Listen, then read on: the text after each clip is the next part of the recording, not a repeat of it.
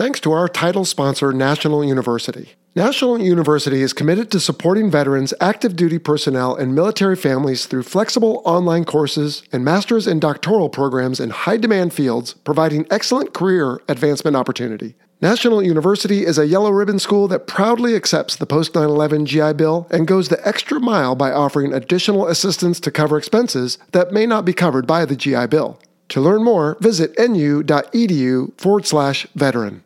If you're a longtime listener of the Fighter Pilot podcast, you've heard us discuss SAMs, or surface to air missiles, plenty of times. First on episode 9 with Willie D. I feel this white flash like when you flip your bathroom lights on in the morning. And I look out, and just as I'm looking out, I see this uh, this uh, exhaust of a missile right at our right two o'clock position from the cockpit. And then I hear what sounds like somebody taking a handful of BBs and throwing them inside of your car realized that the, what, what I just seen was a surface-to-air missile, thinking, what the heck was that? And it almost cost us our lives. And then again on episode 53 with Fingers. Uh, we just crossed the beach uh, and going to our cap station, and we got taken under fire by several surface-to-air missile batteries. So we, instead of fighting MiGs, we started fighting telephone poles and uh, successfully dodged a couple of them. And I was, remember, I was looking behind us at one that we had just uh, defeated, and one went off over the cockpits, one that we didn't see, which I guess that's always the way it is. And uh, next thing I knew, I'm sitting in the back seat, bleeding all over myself with my hand. And now this week, we take a closer look at these deadly weapons themselves with a guest who dodged a few one harrowing night over Iraq. And about that time, our lead, Tomcat, starts calling out missiles. So then he starts calling out. He's like, two missiles in the air, three missiles in the air. And he's like, seven missiles in the air. And I'm, I look, turn to my uh, pilot. And I'm like, do you see anything? He's like, no, I don't see anything. And so I guess we got to look. And about that time, uh, at about my 10 o'clock, two huge Roman candle uh, shots come out. Boom, boom. Uh, they come up. And then they got to our altitude. And like, oh, where are they going? And then they pointed directly at us. And I remember distinctly thinking to myself, hmm, so this is how I'm going to go. Sam Lodge, stroke eight, five, low.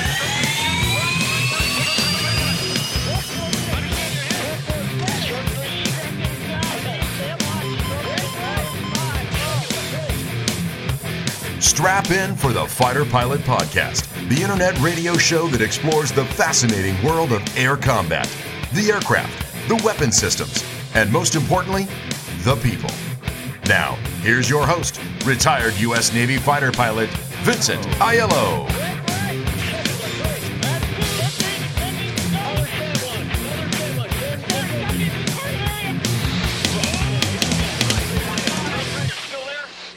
Hello, everyone, and welcome to the show. My name is Jello. I am your host. And that intro bumper you just heard, well, that first debuted way back on episode 16. It's one of my favorites, and it certainly applies to today's topic. Don't you think, Crunch? Absolutely, Jello. Great to be here. And I tell you, that intro, it's thrilling. That is what, stroke three from Iraq. Didn't you used to use that video in uh, your surface to air threat lecture? I did. We used that as an example of, you know, sometimes when you're getting shot at, you just got to keep that jet moving. And sometimes you are just going to keep pulling and pulling and you make it. And it's awesome. And that's what he did. He did it all right. It's a fight for survival. But anyway, to the listeners, that's right. Craig Snyder is back, as we discussed, here for part two on our little mini series on surface to air threats. Crunch, what's uh, new in the, what, week or two since we saw you? oh, it's great. You know, the podcast hit. I told a few people. Everybody's really excited. It's great stuff. I had a lot of fun, and I'm glad to be back. Thanks for having me. Yeah, you bet. Did you get any feedback from family or friends? Any ribbing or teasing? Uh, no ribbing, teasing. Everybody really liked it when I told my folks about it, they sat down with a bottle of wine and, and listened to it and finished it. So there we are. well, I always thought someone should sit down, or maybe I should, and uh, like have a bottle of scotch and take a shot every time I say okay or cool or awesome. But I wouldn't make it very far. But anyway, no. all right. Well, glad you got good feedback. We here at the show also received quite a bit of feedback. First, one listener wanted to know why we didn't address Western systems like the Swedish RBS 70, among others. Now, Crunch, I don't recall. Did you discuss European systems in your lecture way back? Well, actually, when I was a Top Gun instructor and teaching surface to air threats to the fighters going through the course, we did touch on that, but only in the sense that we said, hey, we're not going to talk about these today. Why? Because we were talking about threat systems. We did just say, hey, there are some other things out there. And the funny thing is, you mentioned the Swedish RBS 70 actually is one that I said, hey, there are other systems like this European system here, the Swedish RBS 70, but it's also Stinger and Patriot and SM2s. And we just did not address those because there's so much in the threat systems for us to talk about, plenty to talk about there. And those are the ones that are being actually shot at us. The rest of us should be working in concert with us rather than against us. So that's where we focused our efforts. Well, and not only that, even among the threat systems, I would argue you can't cover all of them because there's just so many, especially when we're talking about AAA or ADA. Mm-hmm. And so you get the gist of it. You get, hey, this is either mobile or not. It's this caliber. This is the yeah. the shells and etc. So that's right. All right, that's a good one. I had another listener, interestingly, write to say he was leaving the show and not going to listen anymore when he learned that I hunt dove. So, mm. okay, sorry, I guess it's okay to hunt humans, but not birds. But anyway. Well, there you go. Moving on. Uh, we even had some feedback by phone. Let's give that a listen. Hey, Jello. This is Christian from Germany. Not really a question here, but more a follow on to last week's show about AAA and what you and Crunch discussed there. You mentioned the term flak and tried to uh, figure out what the term actually refers to. What I can tell you as a German is that in the English language, the word flak is actually a one to one takeover from the German word Flak, which is the same letters, F L A K. Flak in German is again an acronym for Flugabwehrkanone, which more or less means air defense cannon or air defense gun. The noun is used in German both for the piece of equipment on the ground, so the gun itself, as well as for the fire effects that they cause in the air. So we flew through a lot of flak, just as it is used in the English language today. And oh, by the way, there's also a similar acronym for SAMS in the German language, and that is FLARAK, which is short for Flugabwehrrakete, or air defense rocket or missile. Hey, thanks for all the hard work and uh, time that you and the team invest to create all this wonderful content for us listeners, and for turning commuting into something that I often look forward to. Hey, greetings from Germany, and stay safe out there. Bye bye. All right, excellent point. And along those lines, Crunch, we had another listener who wrote to say something similar about ACAC, which I guess some pilots used to call it. And I Apparently, that is German for 88, which I guess is what the size of the shells. Makes sense to me. I tell you what, Christian's feedback about uh, flak being a German word. I don't speak German, but it sounded really cool and made complete sense. And I learned something today. I feel awesome. Yeah, no doubt. All right. well, I usually do on these shows, so that's a good thing. But yet another listener wrote to suggest that the reason AAA is becoming relevant again, his words, is because of the proliferation of drone technology, saying, quote, drones are very cheap and increasingly common. So if your only option is an expensive missile, it becomes really inefficient because you're spending huge amounts of money to shoot down a drone worth only a few hundred dollars. Yeah. If you've got guided AAA, however, you can take down many drones more easily and more cheaply than if you had to use missiles. A couple things there, though. Crunch, your opinion? I didn't think AAA was ever not relevant, and I didn't know that. I mean, sure, you worry about money, but in combat, you really kind of don't. Well, not only that, I mean, you can field so much for so little cash when it comes to yeah. AAA. I don't think it's going to go away anytime soon. And it's the most simple of surface air threats out there. Absolutely. Yeah. And it kind of goes back to the whole, you know, we were talking about drones last time a little bit. I offer that it'd be pretty hard to shoot down a drone with a rifle, too. True. I think I would be challenged. Yeah. I'm not a dove hunter. Well, good. Uh, listeners will accept you, I guess. it's my show now. Jello right. has left the building to go dove hunting. I've got it from here. All right, let's see what else. Uh, our old friend Ken Katz from last year's B 52 episode, he wanted to clarify something that we answered in regards to one of the listener questions. Uh, he said that Boat said all USAF fighters carry nuclear weapons, but then backed it up by saying not the A 10 or the F 22. Ken wants us to know that the F 15C and D, or probably A through D, also cannot deliver nuclear bombs. The only Air Force fighters right now are the F 15E and the F 16C, so presumably the D model as well. Mm. And then he also said that the uh, fighters carry, that boat said the B 83. No, that's only carried by the B 2, but that we would have been talking about the B 61 ah. bomb. So I guess that just points out that we really don't know because we don't deal with it. Crunch, in your early Tomcat days, was that ever a, a thing for you guys? No, we never did nuclear weapons with a Tomcat. Matter of fact, the last I'm aware of anything like that. I'm pretty sure the A6s had that capability on the ships way back when, but that was never while I was there. Yeah. No, me neither. And we talked about that with Boat on your episode last week. And Yeah. so Ken is just filling in some of the blanks. Thank you, Ken. He's always good like that. In other announcements, this past week we released a bonus episode promoting our friend Buck Wyndham's book, Hogs in the Sand. You can check that out on our YouTube channel. There was also a bonus podcast episode. And so, whatever your favorite podcast app is, you can find it there.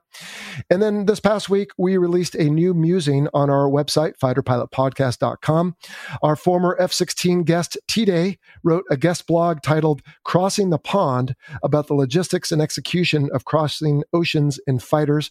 I never did that, Crunch. Did you have a chance to uh, take a Super Hornet or a Tomcat across an ocean?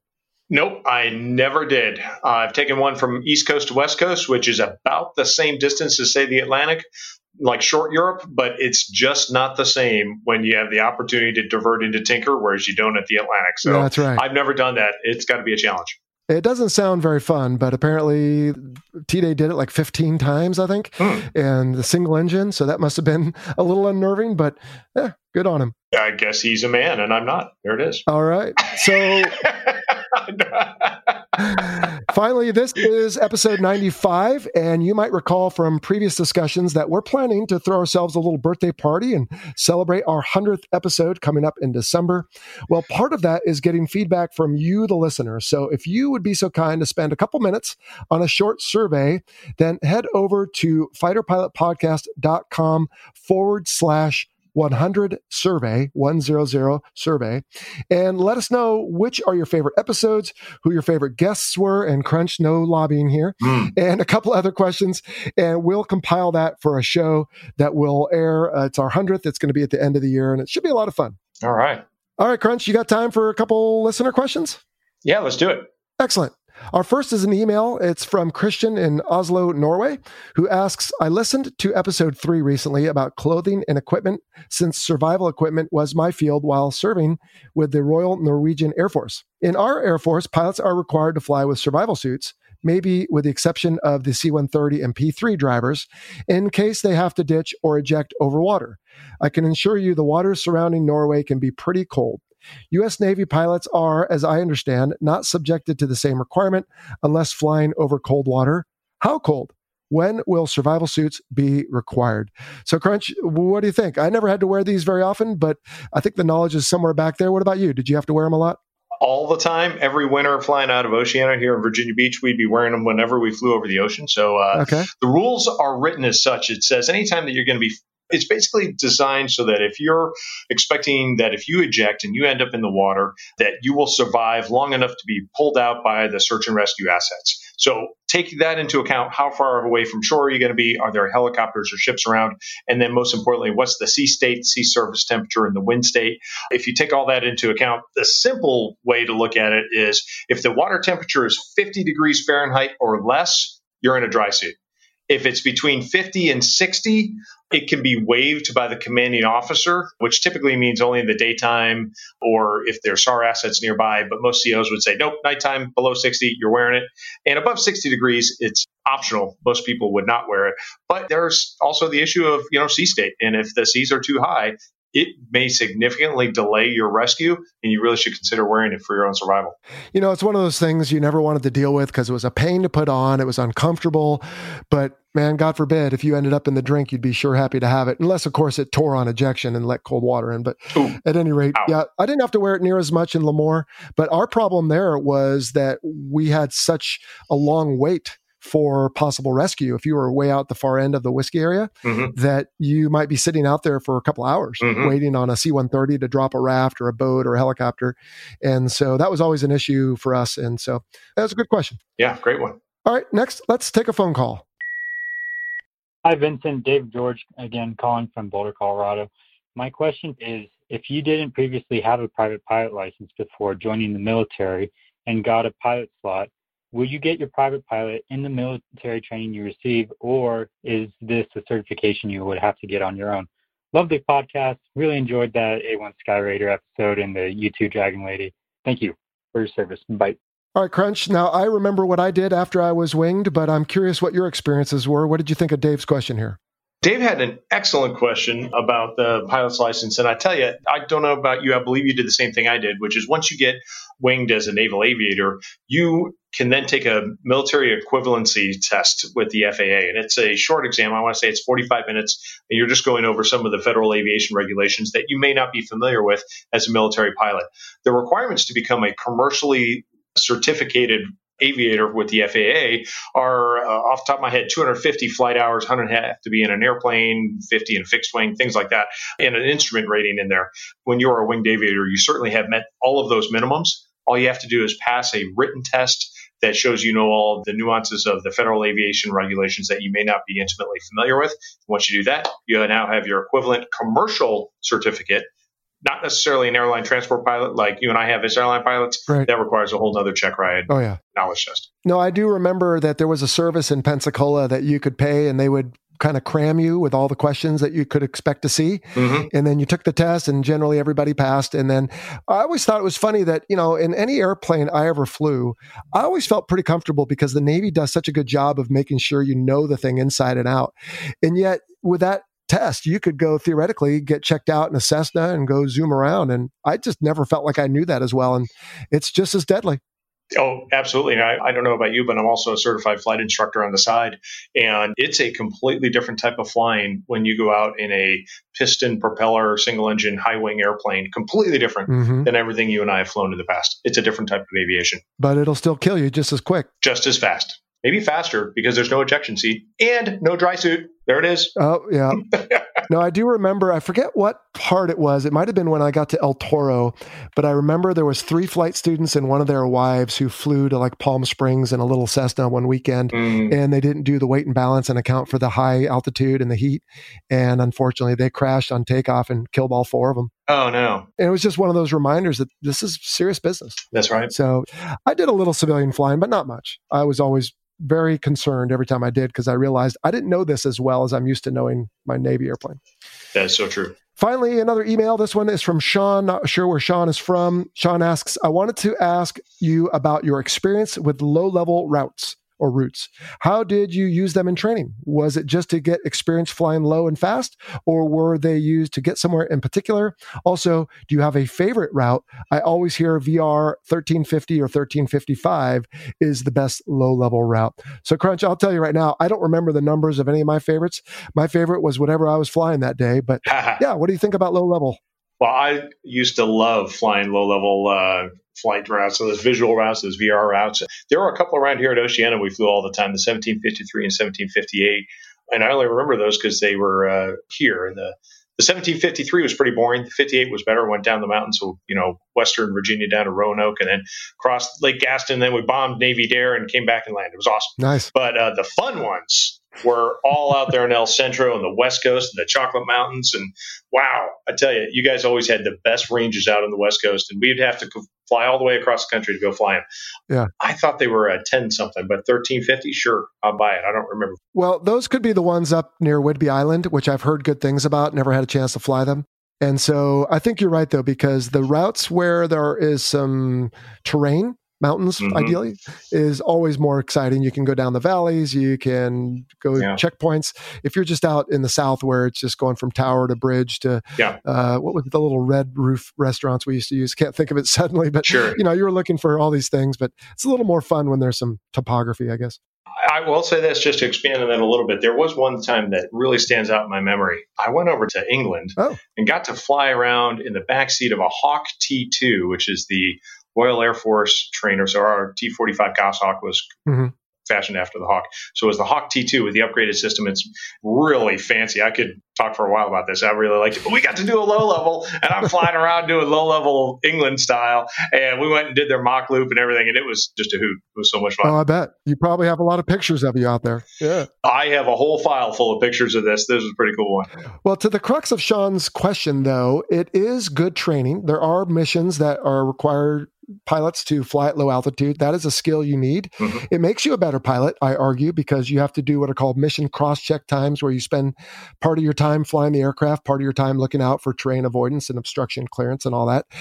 It is fun. I mean, that is one reason to do it. Sometimes if you're going somewhere, and you have sufficient fuel, if there's a low level on the way, you can do it. You just have to schedule it with the appropriate mm-hmm. agency. Mm-hmm. Again, I would just say it's one of those proficiency items. And I think, I don't know, Crunch, were you a TNR guy? Isn't there some requirement in our training for a squadron to have certain amount of uh, low level experience recently?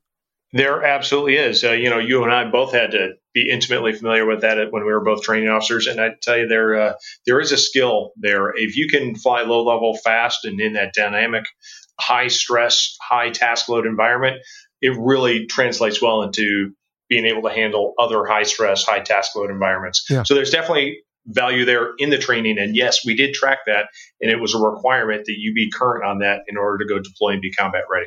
Well, I thought so, but it's been 17 years since we were training officers. So I, I could be making it up completely. There's no way anybody's going to check my work. I, I, could be completely making this. Hey, you'd be surprised. We have a lot of active duty guys who listen, and they don't hold back. They don't know. It's all changed. They're saying northern instead of north. What do they know? They don't know oh, stuff. Oh my goodness. Speaking of that, the listeners right now are really confused. Crunch, you and I both yes, know. I know. They haven't heard, heard the interview yet. we have. And so why don't we get to it, man? So thanks for the questions, everyone. But let's get to the interview with Jethro. Now, we'll get to some of the comm brevity stuff, folks. What Crunch is talking about is at the end, we talk a little bit about how Top Gun is updating tactics all the time. And sometimes it's a trade off, frankly, because there are certain things we want, but the Air Force wants it different. And so you'll get to that. But overall, Crunch, before we listen to it, you had a chance to preview. What do you think? I thought it was an incredible interview.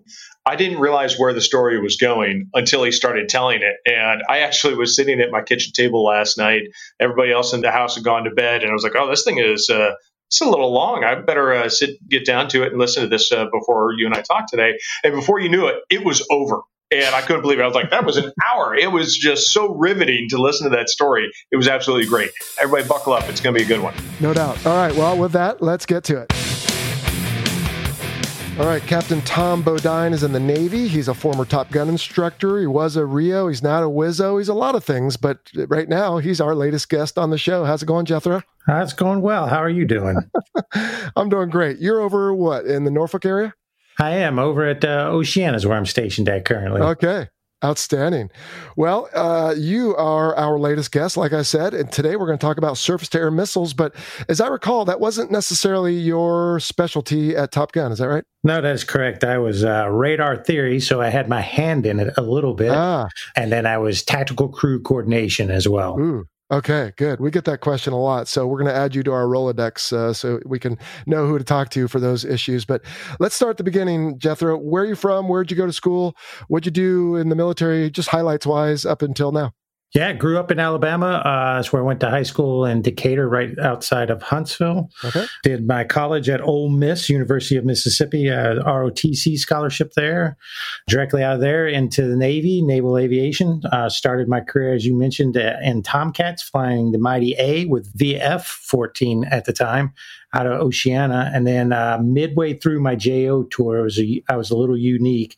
14 and our sister Tomcat Squadron 41 transitioned both to the Super Hornet. 14 went to the single seat variant. The E 41 went to the F. And so I actually transitioned to the Super Hornet and changed JO squadrons in the middle of my JO tour. Oh, wow. Uh, and then among all of that, I also moved out to Lemoore to make that transition happen. Right. So I've been Super Hornet since then, uh, kind of all over the place. Uh, I did the remaining time there with VFA 41 in Lemoore up to Top Gun.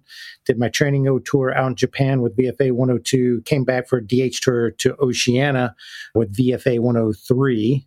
And then I went to the Millington, did a little time there, did a little time at the War College, rather. Okay. And then I did the EXO tour out at uh, VFA 122 as the FRS EXO. And then I went to my Fleet Squadron VFA 22 in Lemoore for my EXO CO ride. After that, I did a fellowship in Chicago with a think tank out there, and then went to the Pentagon for about a year to work in OSD CAPE, which is Capabilities Assessment and Program Evaluation, which is a fancy way of saying it's a budgetary and programmatic overview office for the DoD. My portfolio was TAC Air, uh, Naval TAC Air to be specific. All right.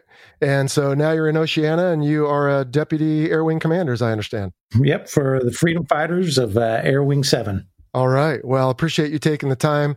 And uh, of course, as we always say at the end of the show, just because you're still active duty doesn't mean you're representing them or anything else. But we do appreciate you taking the time to be our guest today. So you had a chance to listen to Crunch's discussion from last week? I did.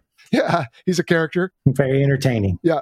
And so, IADS wise, right, we talked about the integrated air defense and the different ways we can detect aircraft as far as the coastal observers and different ways.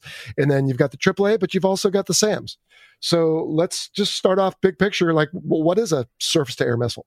It's just that it is a missile that starts from the surface and uh, goes to the air in an attempt to take out uh, flying objects, generally aircraft, but as well helos, and now in this modern age of warfare, UAVs as well. So mm-hmm. that is the general synopsis of what a surface to air missile and a SAM system does. And there's a yeah. 101 permutations that you can build that system. and even though we don't necessarily call our own systems SAMs, I think it's interesting that the AIM 7 Sparrow that you and I have both flown with has a basically a SAM version of it that if you launch it from a ship, let's say, that it's effectively, like you said, now it's from the surface instead of from the air. So it's really just a missile. And then basically, as I understand, when we talk about SAMs, we think of threats. So we're all familiar, let's say, with the MiG 29 Fulcrum, and the MiG 29 is what the Russians call it, and the Fulcrum is what NATO calls it.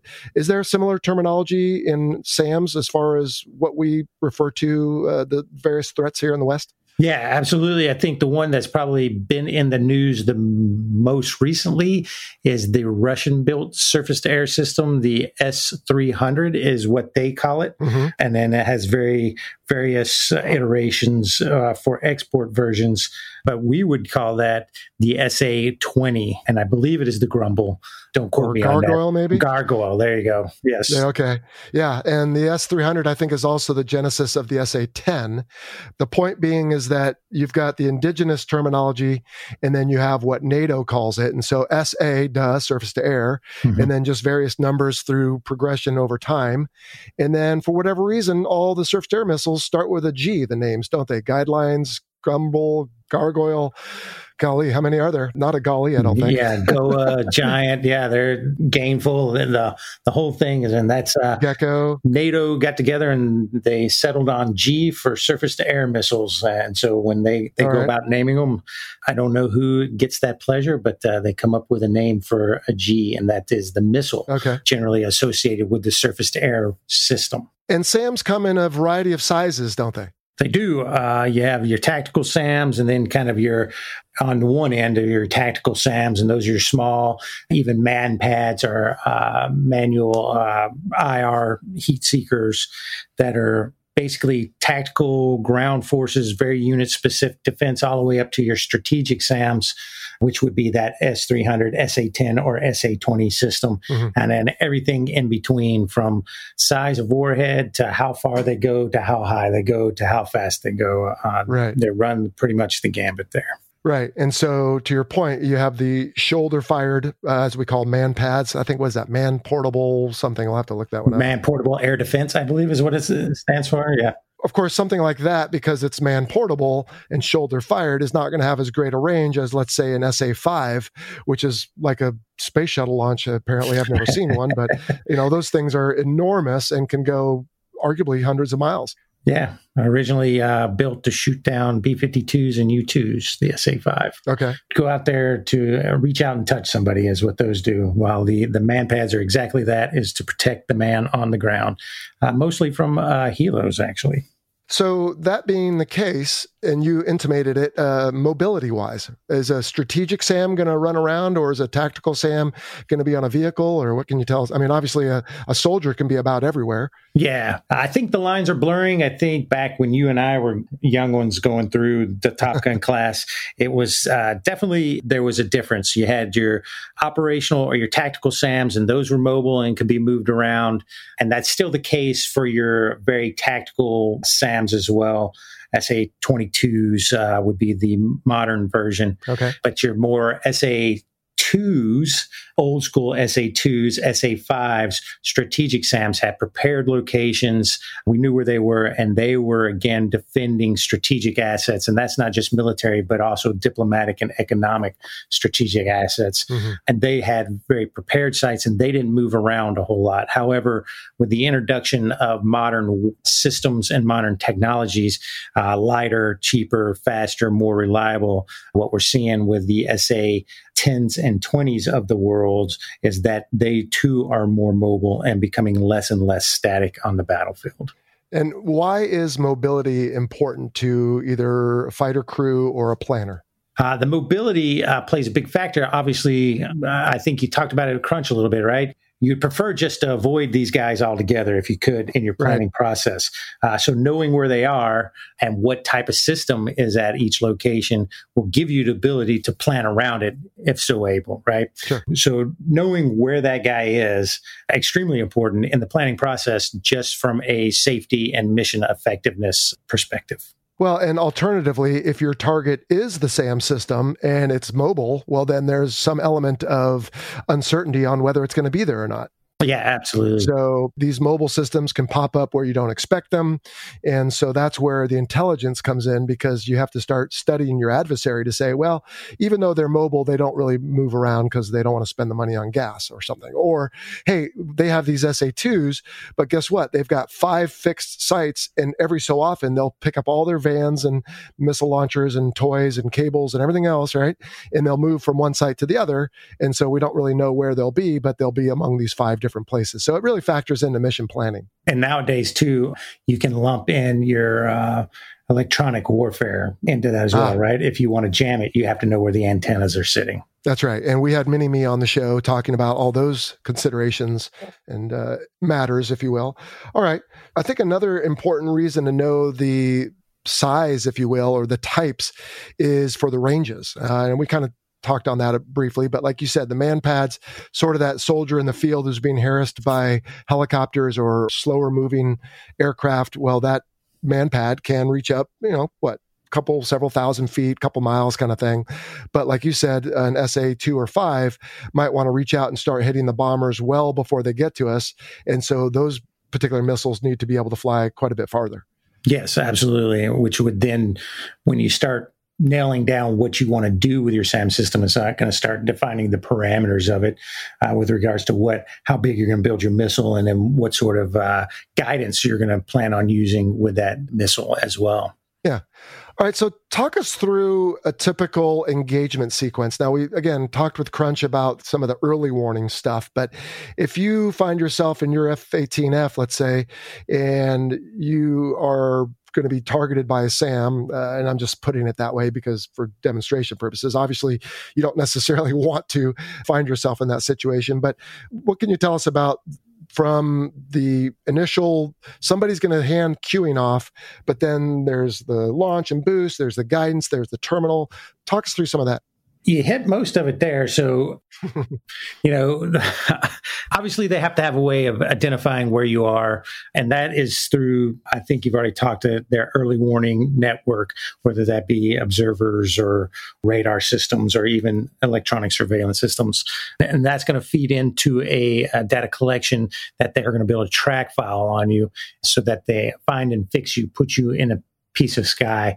And then they're going to assign a specific platform, generally in the SAM world, that is a radar site, that is a target tracking radar. So, general life cycle is the early warning radars will find and fix you. They will pass that fix off your location in the sky to a tracking target tracking radar that will still develop a fire control solution because the EW's systems, the early warning radar systems, don't have enough fidelity in the positioning of your aircraft in three dimensions that it can actually guide a missile to you and have it fuse on your aircraft. So they need to pass it off to a target tracking radar, which generally has a narrow beam width and kind of can stare in one piece of sky. It narrows down that uncertainty volume, as we'd like to call it. Mhm. Then they can launch a missile once you get into the proper parameters, that being range and altitude.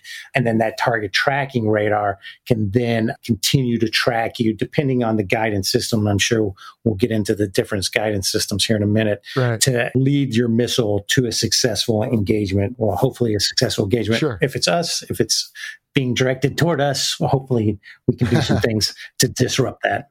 Yeah, and again, Mini Me talked about that. So I'm imagining a deer hunter out in the hills, and he's got a pair of binoculars, and so he's using that because it has a bigger field of view to glass, as they say, the hillside. But once he sees a worthy target, then he'll go to the scope on his rifle, which is more focused but also more narrow. Is that something uh, like what you're talking about? That's a great way of putting it. Yes. All right. So at some point, again, the fidelity is there for the missile. And then we don't necessarily need to talk about the decision to launch as far as that's up to the commander there, the IADS commander. But at some point, if they launch a missile on an aircraft, there's always a little safety for arming because you don't want to detonate right next to the host aircraft. Mhm. But generally, when it goes off, it can start maneuvering usually pretty quickly and arm fairly quickly. Is that always true for SAMs? And I'm thinking maybe some of these more strategic SAMs that have to get off the ground with all that mass. No is my initial answer, but that is for the what I will call the historic or the more traditional, really the older Right. strategic SAM. So when you're talking about an SA five, even some of the SA uh, 12s, the older systems, they had that boost phase, which is just get them out of the tube, get them to altitude with some airspeed on them, because once the fuel runs out, that's it. They're as fast as and as maneuverable as they're ever going to be. And now they're just going to trade that kinetic energy to try to make an intercept happen. Mhm. You have a boost phase generally on the bigger systems. The more tactical systems have less of a boost phase and more of a just an impulse phase where it burns whatever small amount of fuel it has, again, to get it up to speed and altitude to run you down.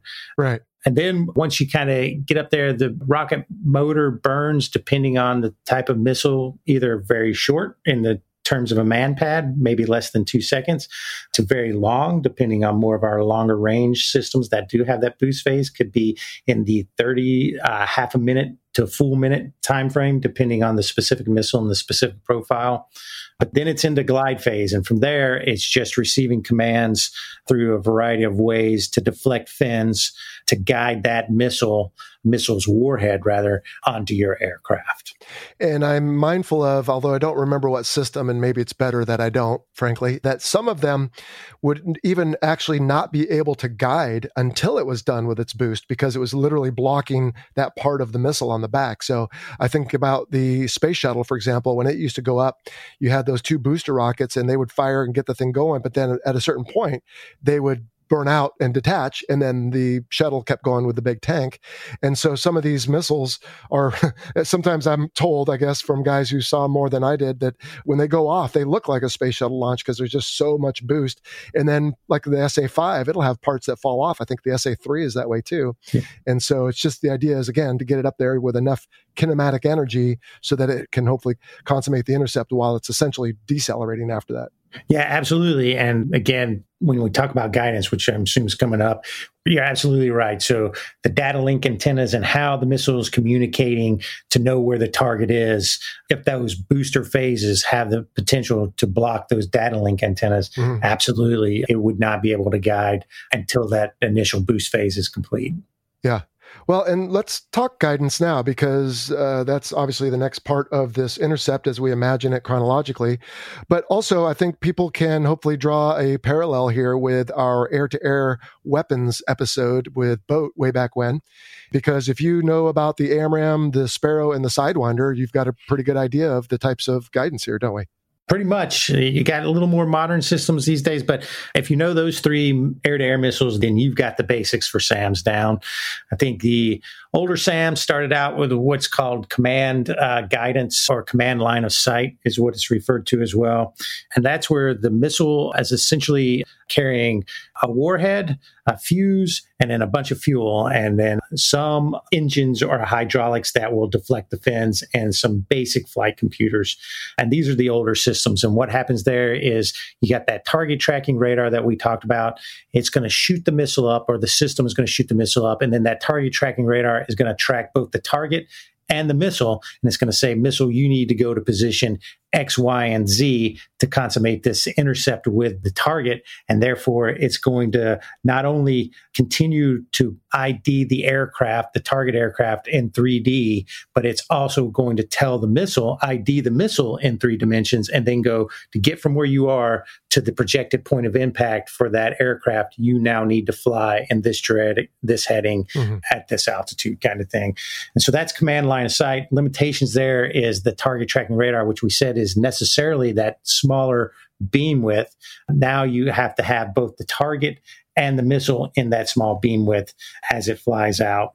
Ah. And as you can kind of think of a flashlight, if you will, shining on the ground, right? If you shine that flashlight spot close to you, it's a smaller spot size. And further away from you, it's a bigger spot size. So in these command guidance systems, the further away from that radar that it gets, the bigger the uncertainty volumes become because you can either see a very small piece of sky and know that your target's in there, mm-hmm. or you see a much larger piece of sky and kind of guess within there where your target is. And again, what you'll see is this was uh, used early on in SAM systems. So uh, associated with that are very big warheads that go along with it because they know that uncertainty volume at range gets much bigger. So to, in order to cover that range, you just got to make a bigger missile with a bigger warhead but a bigger missile and a bigger warhead has a lot more mass and that can then sacrifice its maneuverability and its ranges and various things. So yep. everything and, is a trade-off right? Right and then it also makes it a lot less mobile right? If you make a bigger missile exactly. it becomes less mobile as well yep. Okay.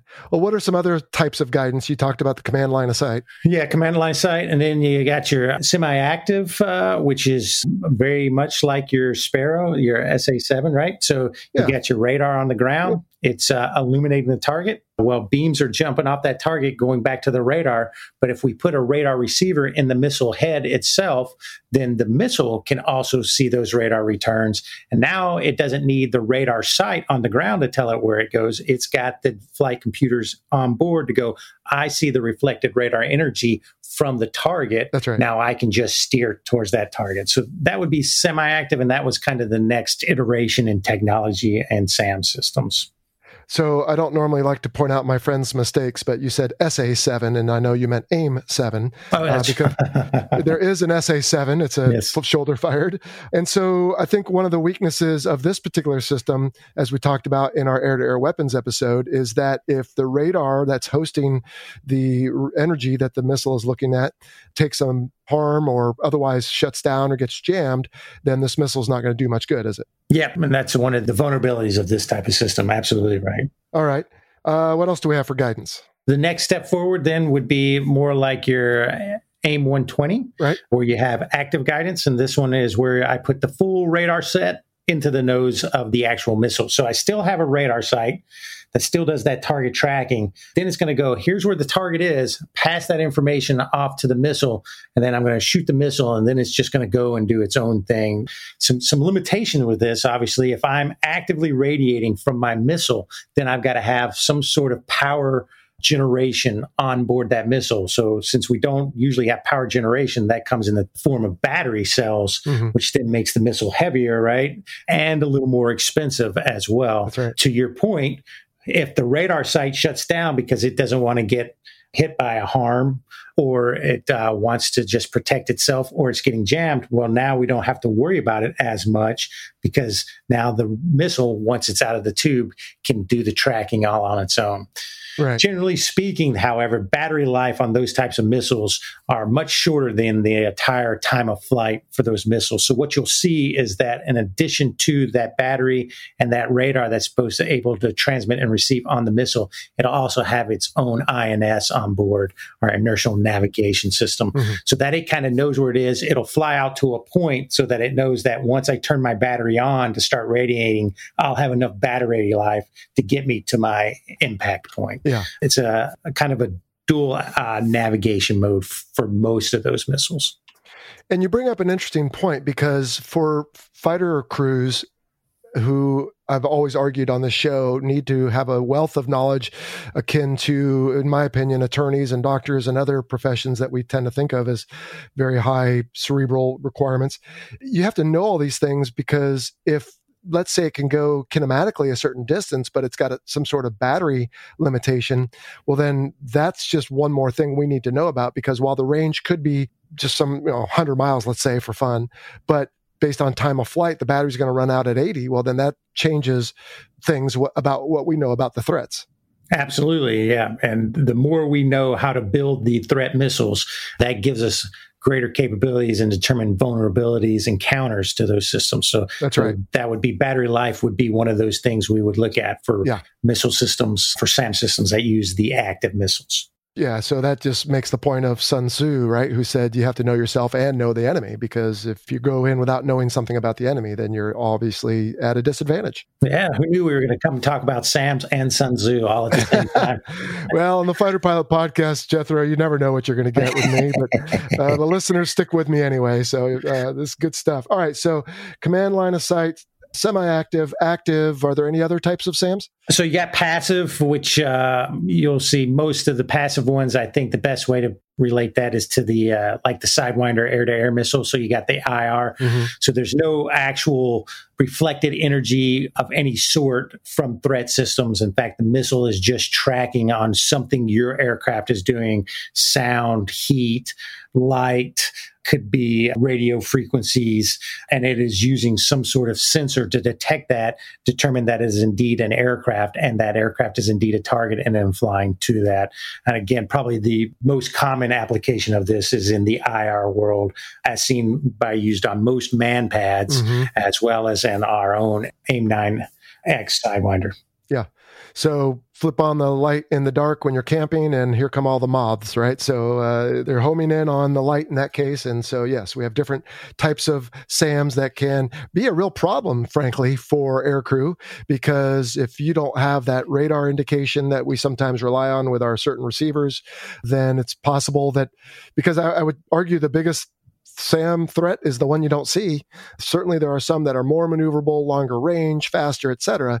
But the one you don't see is probably going to be the real problem. And if there's someone shooting at the heat in your tailpipes, that could be real bad. Yeah, it's always the one you don't know about that gets you right. Uh, so, so yeah. yeah. absolutely. And I think uh, what we saw, at least uh, in my experience, is I think pure actors, right? State actors are very good at building surface to air threats, but then you have non state actors. As things get cheaper and more readily available, they start piecing things together in what we like to call Frankenstein SAMs. Mm-hmm. And so, if they can grab a rocket motor here, but they don't have the complex circuitry to produce a radar inside the nose, but I stole a whatever, or I've got a man pad that I bought, but I can take that man pad seeker and kind of jimmy rig it onto the top of this much larger rocket motor. Now maybe I have mm-hmm. a capability for a man pad that usually, like you said, only goes up to a couple of thousand feet out to a couple miles. Now I have the ability to maybe take this missile and put it out much further than uh, what was originally designed for. And again, it's that one you don't know about. And we definitely wouldn't know about these Frankenstein ones right. that can be uh, very dangerous as well especially to some of our players who usually have the benefit of distance, right? So you've got AWACS, you've got tankers, maybe the bombers before they even get there are all at range. And so if you just send something out into the fray that's got an IR seeker and you're not too worried about fratricide, well, then, hey, it's going to lock onto something and off it goes. And some of those platforms have a lot of wing form. And I guess wing form is not my point, but it's a bigger airframe. So it's got a lot of heat uh, with a lot more engines. So, yeah, you're right. That could be a real threat to some of those forces. Yeah, and, and we talked about that. The EO world, because we talk about IR, which we usually think about heat, but mm-hmm. the EO world, so think closed circuit TV, right? Same thing. I can slap something on there with a closed circuit TV. And as long as I can able identify an object close enough to whatever my rules of engagement are to go, I think that's close enough to an enemy aircraft that if just lock on a thing that looks like that in my CCTV mm-hmm. that's now strapped onto my missile and go out there. And to your point, put that on a very long range missile, no indications at all because it's just looking, right? It's not transmitting anything. Yeah. So, yeah, those can become very dangerous. So, we talked about the guidance, but what about the guidance? Uh, I know that's a dumb thing to ask, but in other words, what I'm saying is do these missiles all generally fly a similar profile when they're attacking an aircraft? No, they do not. So it all depends on the guidance system in use. So, for instance, the uh, command line of sight, the very early ones, because the missile and the aircraft had to all be in the same beam width of that target tracking radar, which is usually co-located with where the missile actually left the ground from. What you're going to see in the air is if that thing's being shot at you, it's going to continually drift aft. It's going to look as if it's pointing at you, but it's going to continually drift aft in your line of sight as it's kind of riding that radar beam and trying to consummate that intercept. Mm-hmm. And that would be different from the semi active or even the active to some extent, where they no longer need to be in that beam width, right? So they can do a much better job of computing a, an impacted point further out because they can fly outside the beam width, opens up their aperture, if you will, to fly a much better profile to give them better endgame G and airspeed. And what you're going to see on those is they generally stay steady on your line of sight to them, line of bearing to the aircraft. And so they will not drift aft and they will just kind of point at you and stay where they are on the canopy until impact for those command line of sight and uh, or rather for the semi-active and then similarly for the active. Interestingly enough, though, there, Jello, the latest and greatest systems are using kind of a combination of something we've already talked about. I think the systems are called uh, seeker aided ground guidance. Okay. And that's essentially using a beefed up INS to go much further out, right? A lot less battery power required for that. So they can go much further from their actual launch point. And then when they get close to their target or where they think their target is, then they'll flip their radars on and then go full active. And so while that sounds like active, what's different there is they're actually using a data link that's from the radar site and the new systems don't it's not necessarily the radar site that the missile left from ah. so it's using a data link to tell it where to go and then turn its radar on then once it turns its radar on it may not even be processing the flight control inputs required to consummate that intercept. It may just take that raw data and again, through high speed data links, pump it back to some sort of uh, collection and analysis station that then determines how this missile needs to fly to consummate the intercept. And then they'll shoot that information back to the missile and it'll make updates that way. So seeker aided ground guidance is the latest and greatest way. And what that provides for you when you start thinking about if I'm the missile, and I'm in flight and I'm no longer tied to the site I just came from, meaning I don't need to listen to data link or radar frequencies coming from the site I just left, but I can use sites all over the countryside. Mm-hmm. Right now, it gives me the ability, and I'm not doing that processing on board. Now, it gives me the ability to fly a bunch of different flight profiles. I can do that command line of sight and drift aft, or I could stay steady on your thing, or moreover, I could go way up high and then come down at you, or I could stay down low and then pop up at you right at the end. That's where the SAM world is heading uh-huh. with regards to uh, technologies. And the crazy thing about that is it completely refutes the answer to my next question, which is again, getting back to why it's so important for aircrew to be professional and understand the threat notwithstanding what you just said about the possible different patterns and paths and guidance methods. But so if I expect to see a missile constant bearing decreasing range, or I expect to see it drift back, why is it important for the crew to know that in real time, if you will?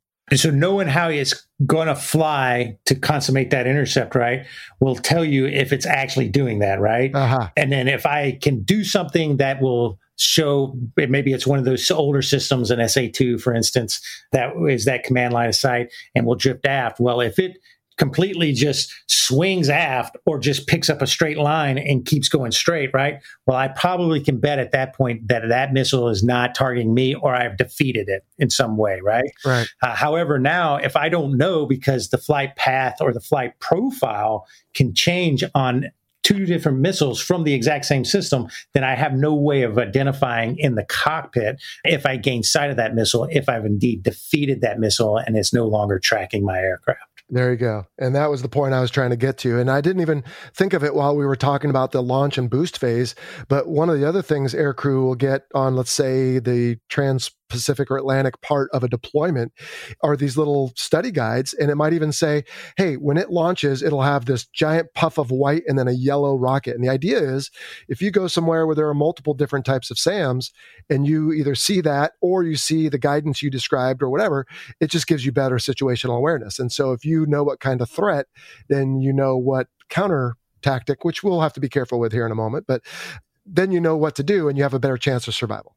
Yes, absolutely. All right. And then on the constant bearing decrease in range, I think probably most people get this, but I don't know if you ever do this, Jethro. Sometimes when I'm driving and let's say I'm on a relatively straight freeway and there's a kind of a crossing road, but there'll always be like an overpass Yep. and you can see a car off to one side or the other and it's just in that same spot on your windshield, right? And I always look at it and I say, okay, let's see what it does. And if you would hit it, if there wasn't the overpass, then it just basically stays in that same part of your windshield and then it gets bigger and bigger. And then at some point, then you see the line of sight as it goes up and over as you guys get to that closer spot. But the reason I do that when I'm driving is it's almost a way of training myself. I don't do it that much anymore, but if you've always dreamt of a career in aviation while keeping your feet on the ground, then AirCorps Aviation is the place for you. Since 2008, AirCorps Aviation has been at the forefront of modernizing the airworthiness of legacy aircraft dating back to World War II. Their dedicated team specializes in numerous aerospace disciplines, including manufacturing, fabrication, restoration, and support, all while incorporating state of the art technology. In 2024, AirCorps Aviation is expanding its team with job openings in engineering and computer aided design, quality, fabrication, and restoration. Live where others vacation in northern Minnesota while enjoying paid time off, health insurance and savings accounts, retirement plans, life insurance, and best of all, most Fridays off. If you're ready to be a part of a team fulfilling dreams through the preservation of historical aircraft, visit aircorpsaviation.com slash careers and take your first step towards an exciting career in aviation. That's aircorpsaviation.com slash careers. Visit today. But I remember when I was flying, like you are, that I would say, all right, well, look, that thing is just right there. In fact, there's no movement, and human eyes detect movement, but you have to train yourself to say, all right, there's something there. And look, it's just in that same spot. So if there wasn't an overpass, or if there wasn't, let's say, a four way stop sign, we would have a collision. And that's generally what will happen with the missile. If you don't maneuver, if you don't do something to change or defeat it, it's going to consummate the intercept. Yeah, and I think most of us actually do this. Uh, your driving idea there, your concept is probably spot on. And most of us do this already when we merge, right? When we're merging onto the highway, if that car is staying right there in the same spot in my Oh, yeah. back passenger window, right? Then I know I'm going to hit it. So I need to step on the gas so that it drifts further aft, or I got to slow down so it drifts further forward, right? Right. Yeah. And then you use it in other parts of flying, whether it's rendezvous or again to avoid collisions in flight as well. So, yeah, constant bearing, decrease in range, one of those just things that probably humans use without really thinking about, especially once you're a trained driver or air crew, or whatever. Okay. So, what about once the missile gets where it needs to go? Let's say you have a situation like uh, Willie D. I don't know if you remember his brief. I'm sure you do. You've listened to it a few times. But he and Duke, as explained on this show way back on episode, I don't remember, nine, I think, they had their fifth kill. They were celebrating. They're heading out of country. But then suddenly there's an explosion. Does the missile actually have to physically hit you? No, it does not actually. In fact, I remember when I talked about command line of sight, one of the problems with it is, is as it gets further out, Mm-hmm. the beam width is much larger, and and so all it knows is that the target is somewhere in that very big beam width. So once the missile gets there, they want to put enough warhead and pieces, so fragmentation, to kind of cover that space. Now that's probably unrealistic because we're talking about could be in the order of miles. But once the missile gets close enough, it has what's called proximity fuses, and those can be a variety of different things. Whether that's uh, laser proximity fuses, uh, so a laser detects how close you are once you get to a preset range.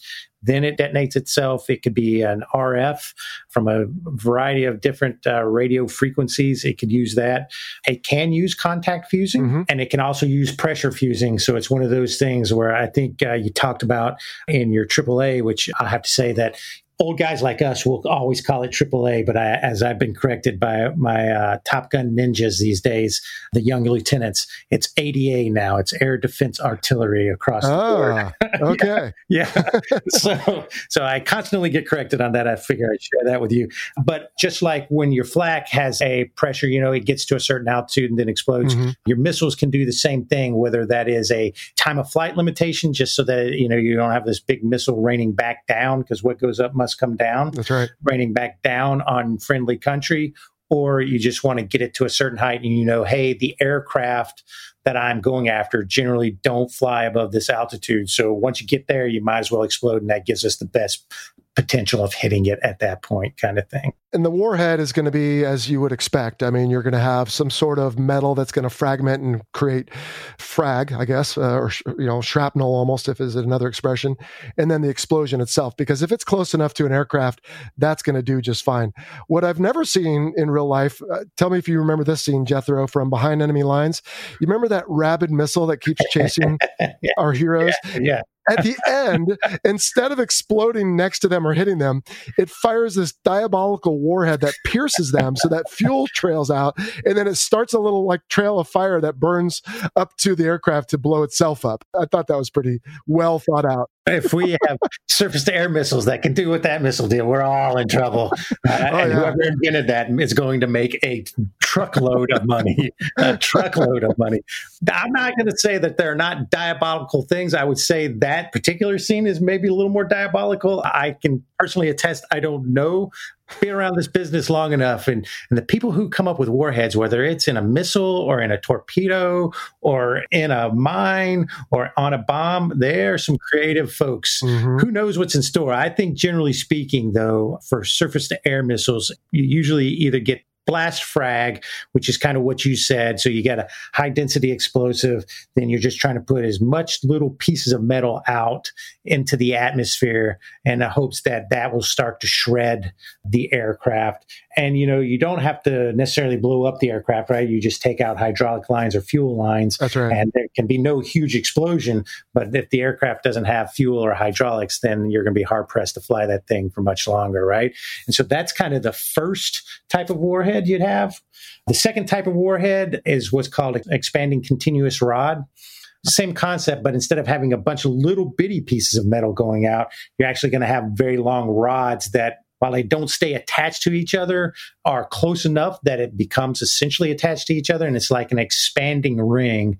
And those are usually used on your bigger aircraft. What you're trying to do is just sever off large pieces of that aircraft so it can no longer become flyable.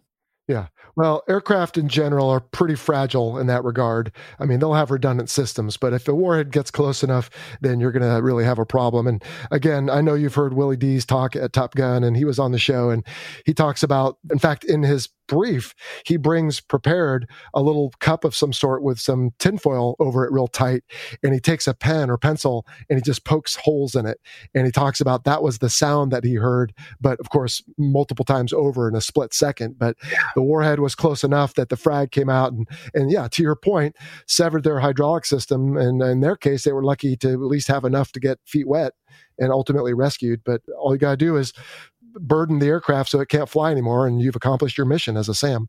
Absolutely. All right. And then in some cases, like with Fingers on the show, uh, he was in the back of an F 4 and it frankly killed the pilot. So that works too, as tragic as that mm-hmm. and, and maimed him in his hand. But then, like you said, yeah, you could have catastrophic connection with a contact fuse or just in close enough proximity that if the fuel detonates, then again, it's done its job. All right. So, knowing all that, and again, being mindful of not getting you in trouble since you're still on active duty, what are some different ways? And we've kind of hinted at some of these already, but what are some different ways that we can make sure these SAMs don't do their jobs? Yeah. So number one is just avoid them, right? right? That's, exactly. That's number one on everybody's list, uh, but not always possible because the enemy gets a vote, right? Mm-hmm. If it's probably important enough to bomb, it's probably important enough for the enemy to defend. And surface to air missiles are in a, a, lot of ways cheaper than an air force, right? So yeah. if you can't avoid them, then what do you do, right? Then you you hope to suppress them, right? And you can suppress them in a variety of different ways. You can have cyber is is one you know way to suppress it. You can have have electronic attack. Uh, you can have another strike that's specific to that SAM site if you know mm-hmm. what it's mm-hmm. about, uh, hinting back to our discussion on mobility and positioning of those sites. Yep. You could do things internally with your own aircraft to make it harder for that site to actually detect you. Very delicately put. Thank you. So there's things you can do there in order to suppress that system's ability to either detect you at all or to once it detects you develop that fire control solution so that handoff from the very early warning system to the actual i have a target that i am satisfied with that i can consummate an intercept on Mm-hmm. you know and then i don't want to say everything is airborne either because you know we got plenty of people doing plenty of things on the ground. So maybe you just have your army unit come in there and shell the location, right? Yeah, that probably yeah. keeps the guys in their bunkers and not in their open radar van, right? So, Mhm. so that could also do it as well. So there's a variety of ways of trying to suppress that thing. It, it takes a lot of coordination with some of those outside agencies. Some of it is internal, but a lot of it is external. And quite frankly, that's uh, where we, as the U.S., kind of exceed, right? Is in that joint operations because well, we like to say it, and I know I made fun of it a lot when I was younger. That is uh, a definite advantage uh, that we have is uh, the ability to combine in both time and space uh, different effects on the battlefield to get done what you need to get done. Agreed. hmm And then in the end, if none of that works and there's one coming at you, then you always got the good old stick and throttle, don't you? Yeah, stick and throttle. And then it comes down to doing some of that pilot stuff, right? That's right. And we also have expendables we can put out, which helps. We do. We have uh, chaff and flare, the common ones I think everybody is familiar with. So, flare, generally speaking, for those IR missiles, so the MANPADS in the SAM world, the IR air to air missiles in the air to air world. So, you have flares for that. And then you also have chaff, which uh, looks to disrupt the RF tracking, the radio frequency tracking, Mhm. the radar tracking of the missile. And again, that would work.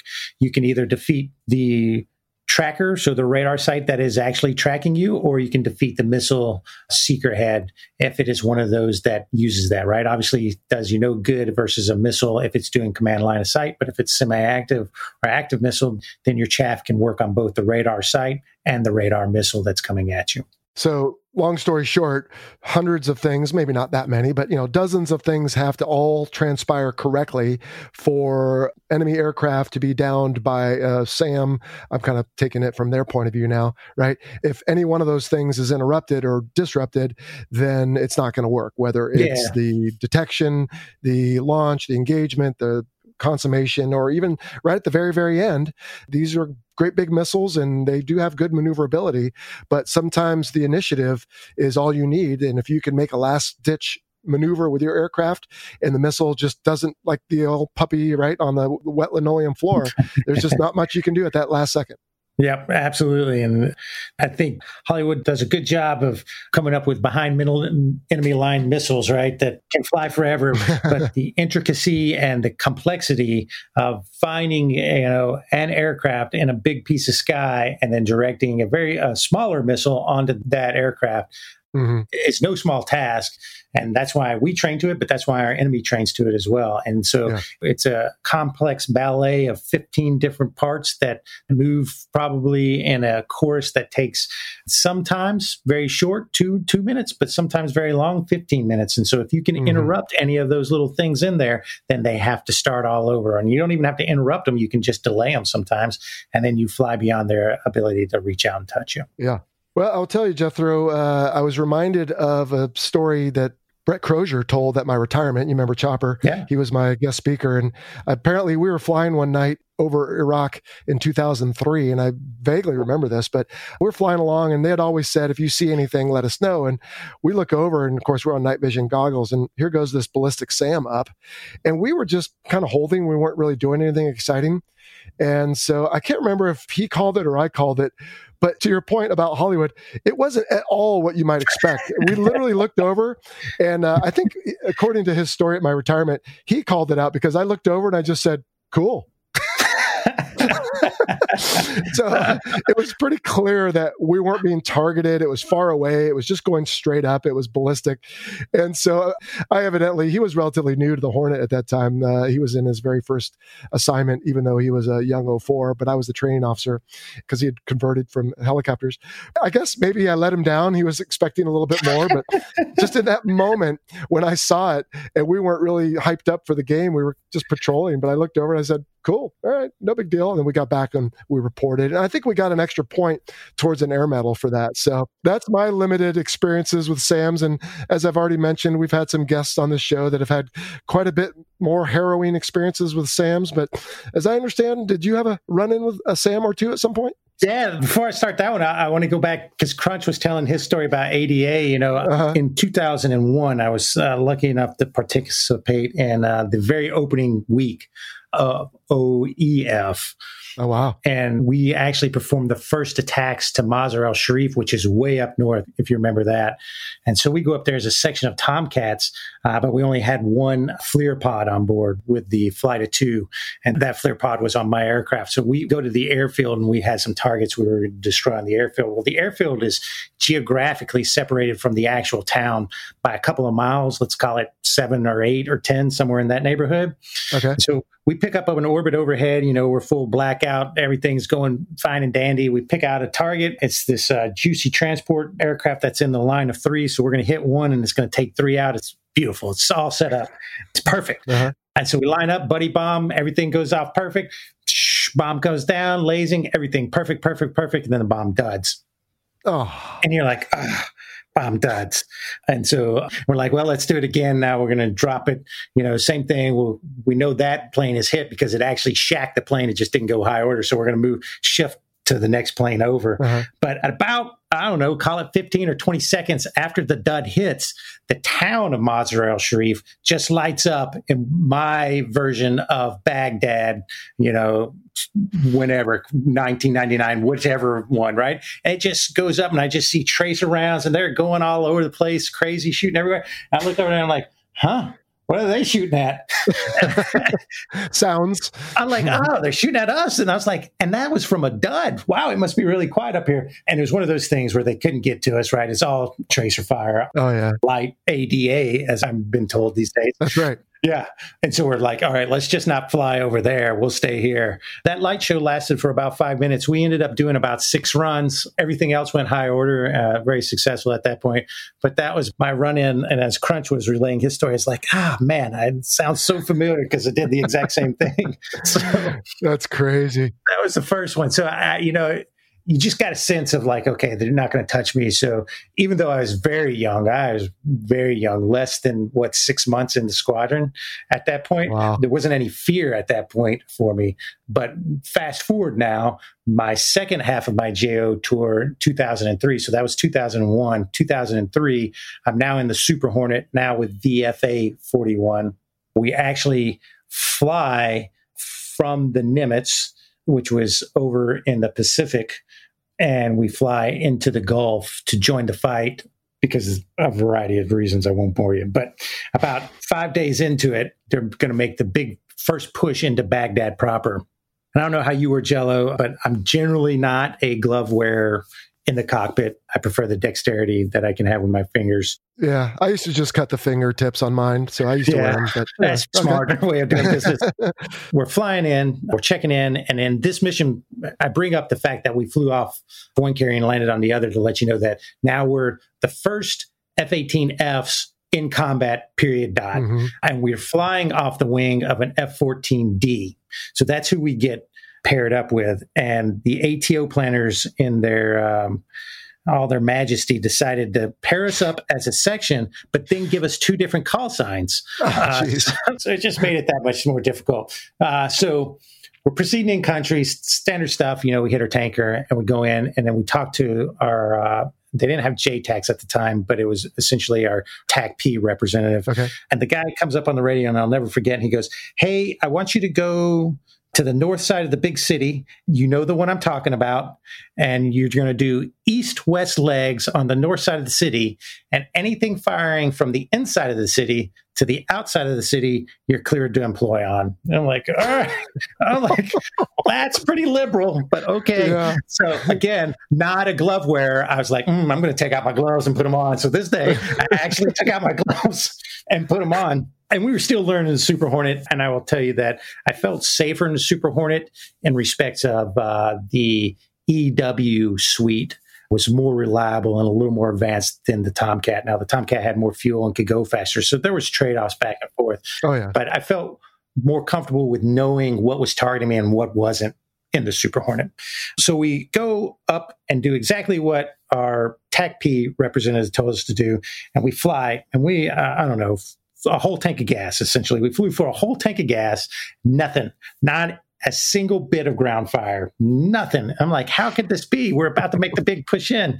And then as we're making our last leg, and, and so our tanker's on the west side of the big town.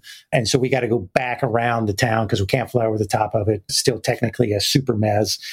Okay. So we're going to fly around it to go hit our tanker. And so our lead, who's the Tomcat D, he looks down. He's like, "Hey, okay, last lap. We'll head back to the uh, west here. Uh, we'll do one last check into the big city proper, and then we'll depart for AR." Like, sounds good. So you know, we're making our final swing through east, turn through north, back through west. So we start looking in, and about that time, our lead Tomcat starts calling out missiles. He's like. One missile in the air, and I'm I look turn to my uh, pilot. Do you know Gerbs? Yeah. Gerbs is my pilot, Gerbs Wagner Gerber. Uh-huh. And I'm like, do you see anything? He's like, no, I don't see anything. Well, first, what I said is, what did he say? that was my first question. He goes, I think he said missiles in the air. And I looked around, like, I don't see anything. So then he starts calling out. He's like, two missiles in the air, three missiles in the air. And he's like, seven missiles in the air. And I don't, I don't see anything. And I'm like, holy cat. So I call for the appropriate SAM maneuver at that point when you don't have any missiles in sight or there are multiple missiles airborne. Now, mind you, we didn't have a peep on my EW system. So again, I told you I felt pretty comfortable. Uh-huh. Nothing indicating that we are a target, but our lead's calling it out and we don't see them. I've been trained by Top Gun. This is what we do, right? So we do it. That's about the last time I followed any recommendation appropriately for the rest of this flight. The rest of it was a mere miracle that we made it through. Yeah. We do the appropriate maneuvers, which, as you know, can cause you to bleed some kinematic energy Yes. away. So we're at that point. We stop when we're like, okay, we still don't see anything. Our systems are not telling us anything. We've probably sacrificed enough for what we've done. Mhm. And they said, okay, that's good. And as at about that time, as we're doing the appropriate maneuver, we were the first air crew as well to have the helmet Oh. right? And as if you remember from your time, where the helmet attaches to the actual jet and that hinge and that big blocky piece of gear that they put on your uh, harness. I never actually had the joint helmet, but I'm familiar. All right, so there's a big blocky piece there, and Uh-huh. it needs to be put in a very specific location, and then you need to wrap your cords in a very specific location that we learned Right. the hard way because if you don't, when you move, that block catches your oxygen in your com cord and can undo it. Right. Yeah, that's not good. Right. As we're whipping our head around to look for the missiles that we don't see and our systems are not telling us, and we're performing the appropriate maneuvers, my pilot's helmet block catches it and now he becomes disconnected so he can no longer talk or more importantly breathe oxygen. So we level out. Uh, i'm hearing the broken hey Jethro, okay wait what i'm like what is going on? And he's like hey Jethro, i can't breathe. My oxygen hose keeps going undone. And i'm like all right. So we're worried about that. And about that time that's when our ew our electronic warfare system started talking to us. And so we got the i'm going to do a very poor rendition but we've got the the very initial tones of hey some radars looking at you. You might want to think about this. Uh-huh. and so you know but we're worried about him not being able to breathe at this time. That's the more immediate threat. that's the more immediate threat. And so the system's like hey look at me look at me and you know and that's it and you're like okay well it stopped saying look at me uh, in its own particular tones Right. and so my pilot Gerbs gets his hose connect back in, and now we got to find where our wingman is and all that. And then the system says, "No, look at me now, look at me now, look at me now, look at me now, look at me now, look at me now." and I'm like, "What?" And so I guess we got to look. And about that time, at about my ten o'clock, two huge. Uh, it was at night, and we're on goggle. Two huge Roman candle shots come out from about my ten o'clock position. Boom, boom. They come up, and you're like, "Huh." what are those? And we're like, it's so, sort of like you, like, right? You, when you first see it, you're like, huh, what are those doing? Where are they going? Uh, well, they came up and then they got to our altitude and you're like, whoa, where are they going? And then they pointed directly at us. and then it became very clear that they were coming for us. Wow. Yeah. I break into my best rendition of a 12 year old school girl and start screaming at poor Gerbs to move the jet. Uh-huh. But of course, we had already moved the jet a little bit, and so we had sacrificed some of our capabilities. And and I should say that at this time we were carrying two 1,000 pound bombs Okay. and three external tanks. So we were a five wet Super Hornet at that point. So Okay. not the best when it comes to maneuverability. So now here are two definite missiles definitely heading our way. We quickly run out of options based off of configuration. Like I said, we do not follow Top Gun recommendations at this point. So we keep everything on the jet. We also do not maintain our chaff flare discipline. Okay. So we're both putting out chaff and flare at the same time, which just means we're pumping it out doubly fast at this point. Okay. And so we run out of chaff and flare, but I didn't realize it at the time. So in our maneuvers, we get to the point where we're like, okay, we're going to have to do exactly what you talked about is in the end game. Uh-huh. How do you defeat these things so that they don't blow up on your aircraft? In the maneuver that we choose to perform, we end up upside down. And so we're upside down with these missiles continuing to track on us. And that's when we get the light in the cockpit. That's the master caution light, which I'm sure your viewers will know as, hey, there's something really wrong with your jet, with the master. And so uh, I'm upside down. The master caution light comes on, and I'm staring at two missiles that are constant range, decreasing bearing on us at this point. Constant range or constant? Constant bearing, decreasing range. Okay. On us. Yes, constant bearing, decreasing range on us. And I remember distinctly thinking to myself, hmm, so this is how I'm going to go. Really? I do. Wow. Time slowed down. Uh, so we looked down. It ended up that the master caution ended up being a nuisance caution and not a big deal. So that was good. Oh, great. We do an appropriate enough maneuver that now our electronic warfare suite tells us the missiles aren't looking at us anymore. And I look out and visually see that the missiles are no longer pointing at us, but appears they have broken lock. And now they are no longer pointing directly at us, but rather pointing up in the sky. So they're actually flying up and over. And I, and once I see that they're no longer pointed at us, I quit looking. So I don't know if they went up there and exploded or just went out up there and fizzled out. Mhm. I don't know. I was just happy that this part of the exercise was over. Yeah. Well, uh, exercise. Good grief. That's right. Oh man. Yeah. So So we we scoop it out. Now, mind you, I told you that we had spent the whole previous bit doing east-west legs for a whole tank of gas. So this is happening when we're out of gas. So we look down. We're in basically the center part of our east-west running legs, which were about 25 miles in length. We're pointed north.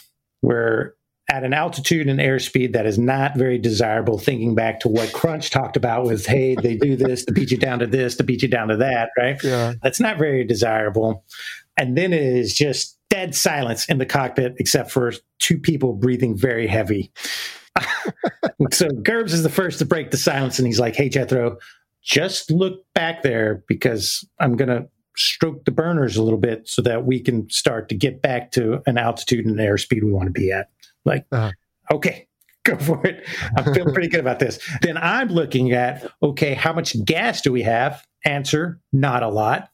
And where we are and where our wingman is. Well, the Tomcat, mind you, Tomcat D, so big motor Tomcat, they saw the missiles and they did what the Tomcat does best and they poured it on. Yeah. And so I look down and uh, now I'm using my data link and I'm like, hmm, my wingman is 20 miles away from me. And fast. That's right. Fast and high and not where we want to. All right, so, so I'm like, ah, Yeah. Where we'd like to be. so we finally get done with that. The first voice on the radio is the uh, guy who's monitoring the frequency from the ground perspective. So our TACP representative, and he's like, "Butt kiss." That was our call sign. Butt kiss one two. Are you still with us? And do you know, do you know where that missile came from? and at that point, I am like, I have no idea what I said on the radio over ICS or whatever, but they somehow knew we were in a world, a world of hurt. and then we're like, we're fine. We're going to AR now. Things are good. And they're like, hey, just can you tell us where it is? Because we got some F 15s who are going to take your place. And they just like to know where that is. And I'm like, ah, it's in this general location of the big town, but I, I can't pinpoint it for you. And they're like, all right, good enough. and so just to top it all off, and I'll make a long story even longer, we get to the tanker. Our wingman's already there because he's in the Tomcat going super fast, right? Right. So he backs out because he's already gotten some gas. We back in to the fill up because we're about to divert.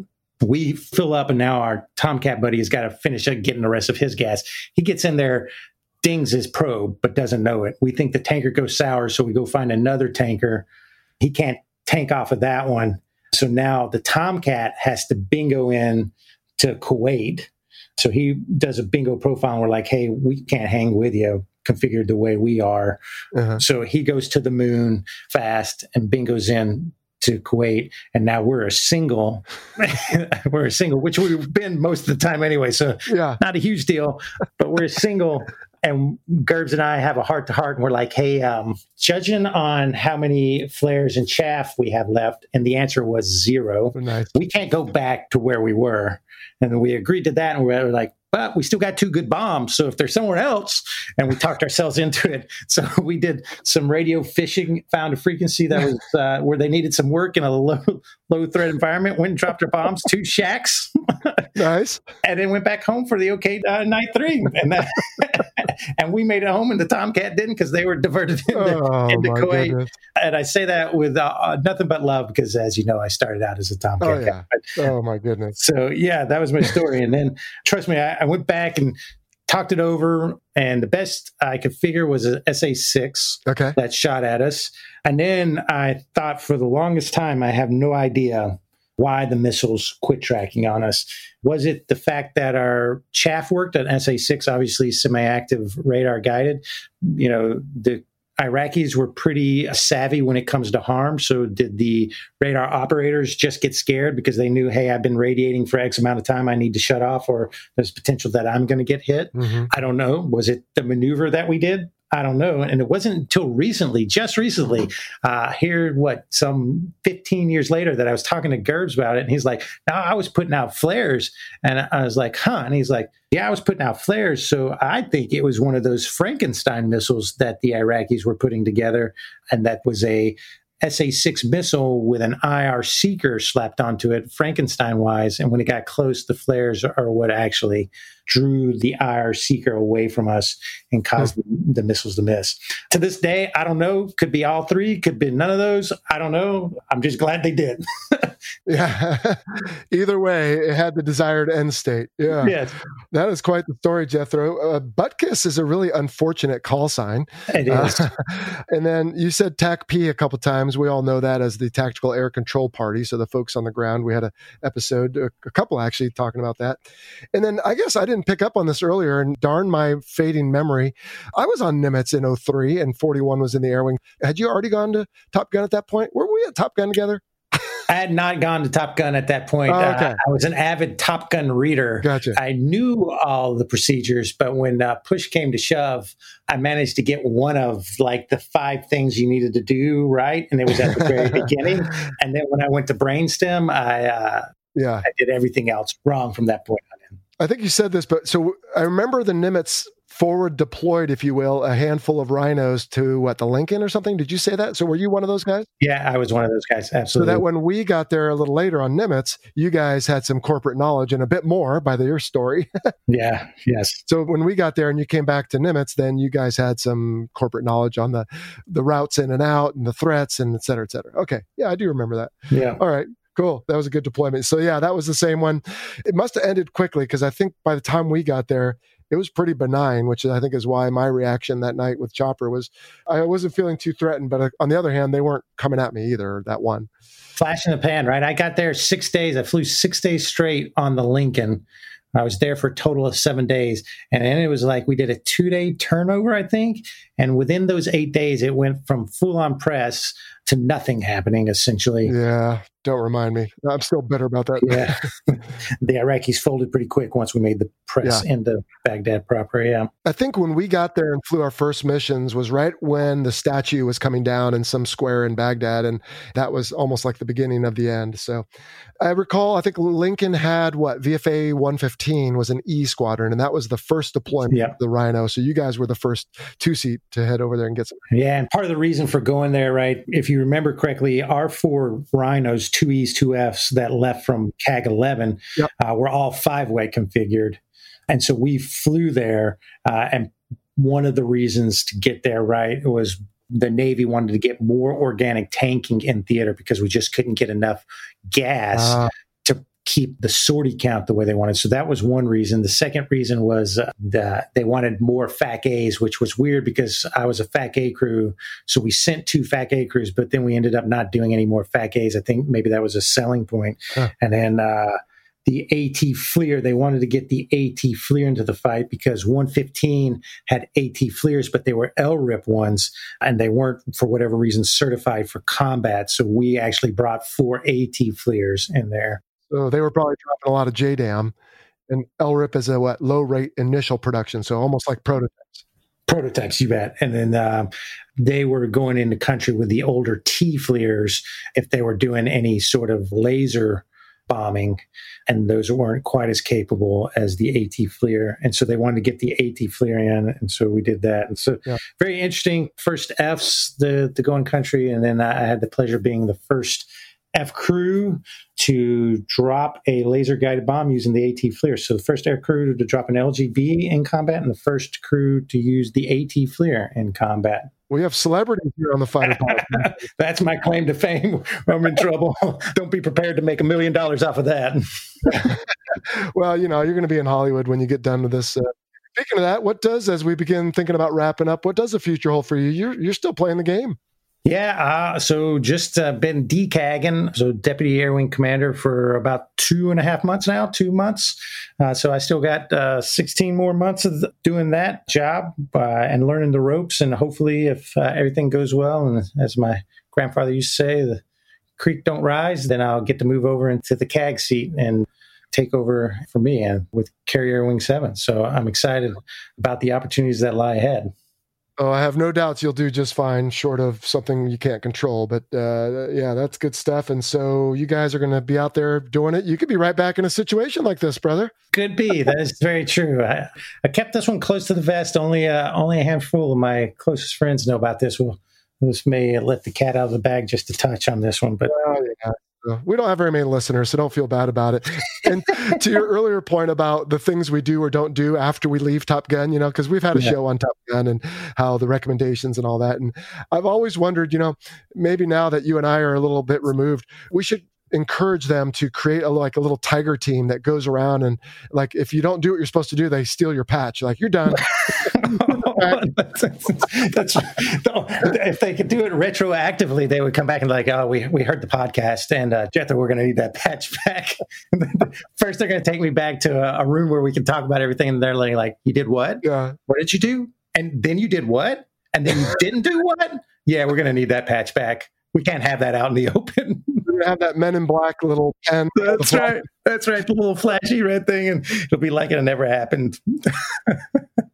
let's hope they don't do that because I, it's hard, as you probably know, it's hard to keep up. with what. I didn't even know about aircraft. Uh, what'd you call it? ADA is Yeah, ADA.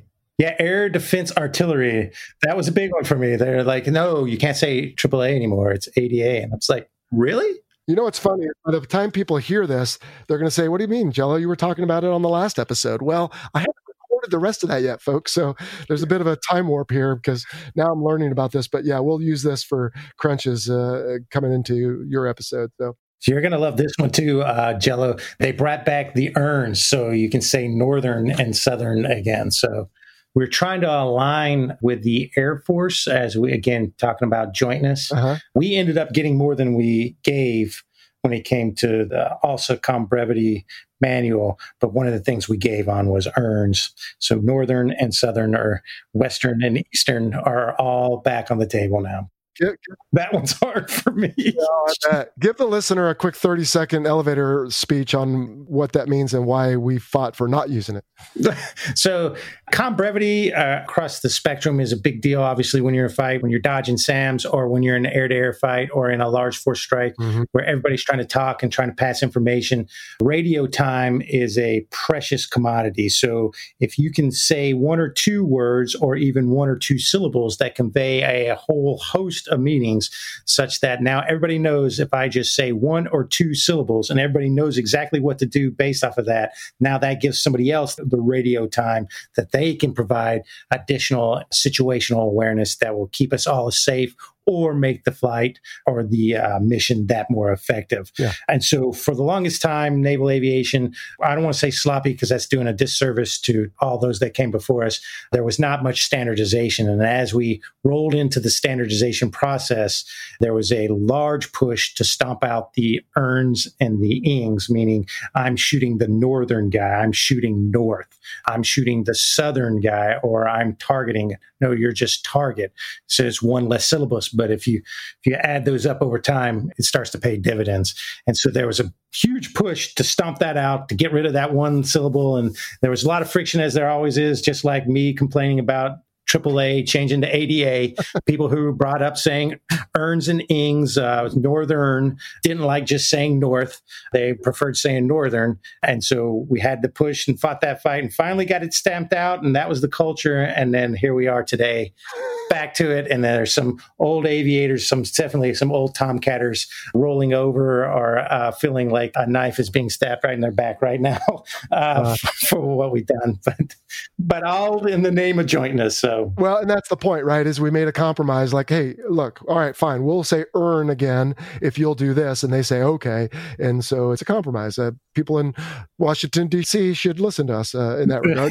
Let's not go on a tangent. But to your point, right? UPS trucks try not to do left turns because they sit and wait at a light or for traffic. And while that makes a minuscule difference in that one truck's fuel across a fleet of thousands and thousands of UPS trucks, it adds up. And so that's why they try not to make left turns. So to your point, North group, Northern group, two syllables, three syllables. Well, enough of that can make a difference. But yeah, I mean, it's uh, some would debate the, I don't know, importance of that. And it sounds like it was a trade off Top Gun was willing to make. Yeah, absolutely. And I, like I said, I think we got more than we uh, gave up Yeah, yeah. uh, out of that, which is good. So, and again, getting us in the Air Force on board because uh, wherever we go now, fighting our peer adversaries, you know, we're going to need the Air Force and they're going to need us, and Oh, yeah. we're going to need be able to talk the same language so that we can uh, truly defeat our foes. So, so I'm on board with it. Uh, it doesn't mean I'm good at it, but I'm on board and I'll keep trying. Well, that's the latest. Let's hope it doesn't change again because then people will really be confused. But at any rate, I want to be respectful of your time here and start wrapping this up. Thomas Bodine, Jethro. I mean, I've been scratching my head all week on this one, Jethro. I don't know if I can figure out how your call sign came to be. Yeah, so uh, I'm from Alabama, and uh, early on in my naval career, I had a much thicker accent than I do right now. It's pretty thick right now. Yeah, it was, uh, on purpose. And so, being from Alabama and still having people who watch the Beverly Hillbillies, then Jethro Bodine Mhm. is the cousin on the Beverly Hillbillies. So you've got right. Jed Clampett, so is nothing more than a convenient last name and a thicker Southern accent. Interestingly enough, it's generational though. So now I judge people because most times the younger kids don't know Beverly Hillbillies. And so they actually ask me if I'm a fan of NCIS, which I have not watched that show. But apparently, the lead character on it is Jethro something. Okay. And so they're like, "Hey, are you a big NCIS fan? Is that why your call sign is Jethro?" And I'm like, "Beverly Hillbillies," and they just give me the doe eyes. It's a new generation now. So Yeah, I'm suddenly having a crisis of conscience. Uh, had I been saying your last name wrong? Do you pronounce it Bodine? Bodine, Bodine. Either way, it's uh, All right, Jethro, this is a lot of fun. What did I not ask you about Sam's that we should cover before we hang up? no. I think we hit it all. Hopefully, uh, you got what you needed. Oh, this is great. And I know the listeners will love the discussion and you as well.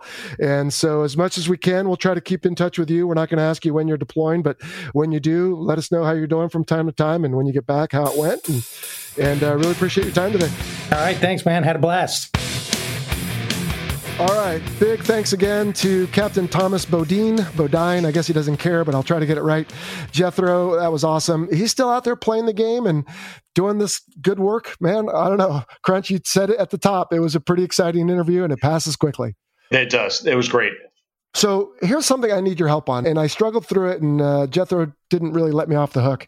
How do I distinguish not the concepts? I get the concepts, but what's the terminology between missile guidance and I'm thinking like, is it tracking me with a radar? Is it tracking my IR, etc.? Mm. But also the path that it flies, which is sort of its guidance, but not really. Yeah. How did you used to teach that, or how would you clarify that?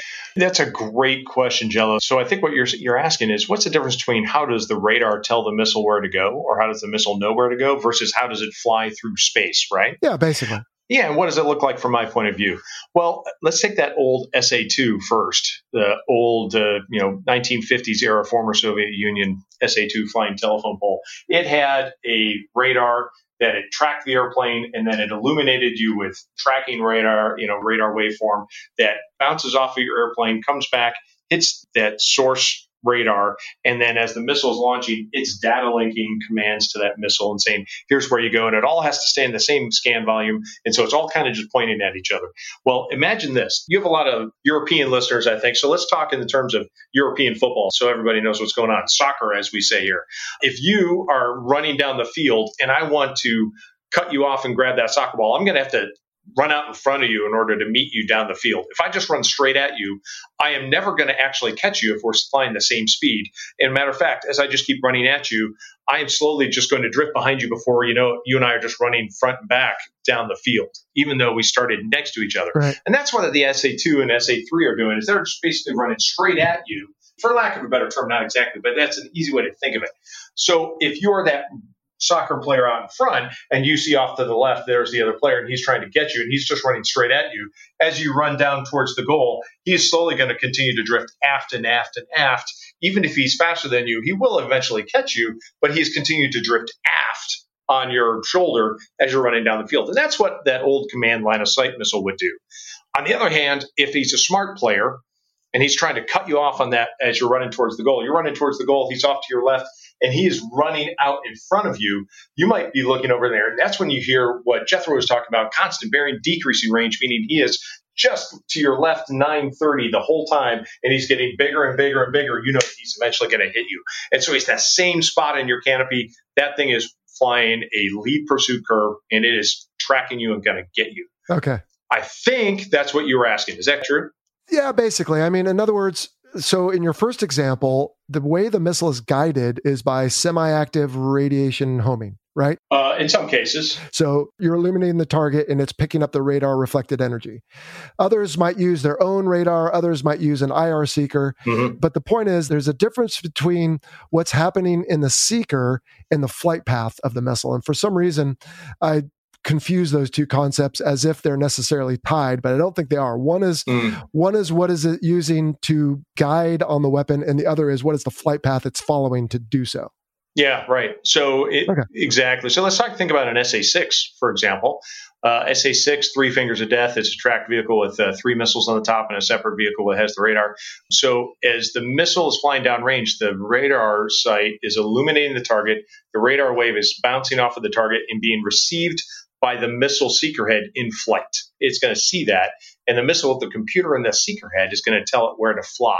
Okay. And now it goes shooting out in front and basically flies that lead pursuit where it tries to intercept out in front instead of just flying straight at you. Yeah. That's one of those cases where it's going to be constant position in your canopy as it just gets bigger and bigger and bigger until you go boom. All right. And then, of course, at the end, he talked about some of those comm brevity changes that we touched on before we even listened. But again, it comes down to, I don't know, it's a lot like a relationship. I mean, if a husband and a wife agree that they want to move forward together, but they have different opinions on things, sometimes you got to make compromises. And it's not always what you would choose, but that's how you move forward. I mean, I don't know if that's a good analogy or not, but sometimes the Air Force gets their way, sometimes we get our way. And hopefully, in the end, we all work better together, even if it's maybe not the exact way we'd like to do it. That's right. In the end, you know, as with all things in life, change is hard. Even if it's change for the good, sometimes you just don't want to. Yeah. And you just get grumpy about it because you're like, look, I've spent the last 15 years doing it this way. Why do I need to change? Because you don't want to you don't want to change. You know, wah. So let's be honest, a lot of times that's what it is. You know, yes, those erns and inks can add up over time, but we used to do it. We'll live. Yeah. And I found, I don't know about for you, but as I grew longer in the tooth, it just got harder for me to remember what was new and what was old. And so if Northern came back for me, I would start using it, but then I would forget. And then I would say, well, which way did I forget? Did I forget that it's back or that it's not there? And so I guess that's why yeah. flying fighters is a young man sport. Well, that and so you guys in your interview, you and Jethro were talking about how, hey, you know, after a certain period of time, they should go out and tighten up the Top Gun instructors again. You remember talking about that? Oh yeah. Well, I tell you, I don't know if you remember Snap Courtney. He was a Tomcat RIO ahead of us in, at the Top Gun lineage there, but he used to have a saying. He would say, you know, that there should be a Top Gun hit squad. And so after about three to five years after you've left the school, they should send out a hit team and take you out because now you are just damaging the brand and you don't know what you're talking about. it's changed. It has changed, and you're calling it North instead of Northern. No, it's back again. Yeah. So he was obviously joking because uh, either that or I'm really fast and I avoided the hit team. So there we are. Very good. Well, maybe you retired in time. You did too. I did, no. barely. I guess I should clarify for anyone who might think I meant it literally a young person's business, this is, not mm, just a young mm. man's. It used to be back in World War II and Vietnam, but increasingly mm. it is, of course, mixed gender and race. So anything else on the uh, interview crunch and uh, i thought it was really good it wasn't his SME subject like it was yours but i thought he represented well I thought that was absolutely great. He talked about, uh, I tell you, he should go give my old lecture. That was a really great discussion to talk about entertaining. Yeah. I got to go call Gerbs now and find out what's going on. I've never heard that story from his point either. Excellent. That was a great story. Awesome. All right, before we wrap up today, I want to share with you a new podcast I recently discovered. It's called Hairy. It's about real life stories told by people who live them, and it's founded and hosted by Matt Graves, who joins us today to tell us more. How's it going, Matt? Great. Thank you for having me. Uh, you're welcome. All right. So tell us about this podcast, Hairy, spelled H A I R Y. Yeah, it's a funny name, isn't it? Well, Hairy's a six episode dramatic podcast, and season one is actually called Death in the Sky, and it's about air combat experiences in the Vietnam War. And the goal is to try to bring the listener into the cockpit and to make it real with sounds and interviews from the guys who were actually there. And it also has some actual cockpit audio from the war. So it's kind of a dramatic six episode podcast that brings you into some real hairy stories that happened uh, in the Vietnam Air War. Awesome. And what inspired this show, Matt? Well, my dad was a fighter jock. Uh, he flew F 4s in Vietnam, and he always told such incredibly good stories. And so when the COVID uh, thing happened, uh, I've got a full time job. I don't do this for a living. So, but I gave him a call and I got a recorder and I just let him rip and started recording his calls. Uh, he's 85 years old and mm-hmm. he's kind of stuck by himself in his house. Uh, and I thought this would be a good thing for him. And I always wanted to capture his stories. So, uh, he's got a great voice and he's got a lot of hairy stories. And I thought, what the hell? Let me try to do a podcast about it. All right. That sounds pretty good. And uh, where can people find it? People can find Hairy on all the major podcast platforms. It's available on Apple and Spotify and Stitcher and all that. And all you have to do is search uh, Hairy, H A I R Y, and you should find it immediately. You can also check out our website. That's hairystories.com. And there you can listen to it directly. Uh, one mention, too, uh, that you'll see on the website, there is a donate button. Mm-hmm. And 100% of all proceeds for the podcast are going directly to the Air Warrior Courage Foundation. Foundation. This is a foundation that helps vets in needs. It was originally started by the guys who uh, started the Red River Rats Association, the River Rats, basically, the okay. Robin Olds founded association from the Vietnam War. So it's definitely all going to a good cause. Awesome. Well, that's really cool, Matt. Appreciate you stopping by telling us about the Hairy podcast. Hopefully, if folks like the Fighter Pilot podcast, they'll like the Hairy podcast as well. And we'll be sure to check it out. Hey, thank you for everything you do as well. Uh, you did inspire me as well very much, and I love listening to the Fighter Pilot podcast. Glad to hear it. All right, Matt, thanks for stopping by. Okay, thank you. All right, bud. Well, tell you what, we can begin to wrap this up. We've been yapping for a little while. First, we want to thank our new Patreon strike leads, David Anderson, Richard Peace, Nick Brown. We have a mission commander, Paul Lindsay, and an air boss, David Marquard. And if you're wondering what Patreon is, well, you probably are just listening to this episode for the first time because I'm always harping on Patreon, but it's a really great service that allows you to support the show and to get exclusive content.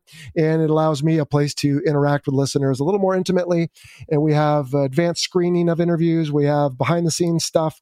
We've got all kinds of other cool things. So head over to P-A-T-R-E-O-N dot com and look for the Fighter Pilot podcast and join the group. We have a good core of folks over there and we have a lot of fun. The views expressed in this presentation are the personal views of the hosts and our guest and do not necessarily represent the position of the Department of Defense or its components. Crunch, you're a good sport. Thanks for coming back to help us round out our surface to air threat and counter tactics discussion. Always a pleasure, my friend.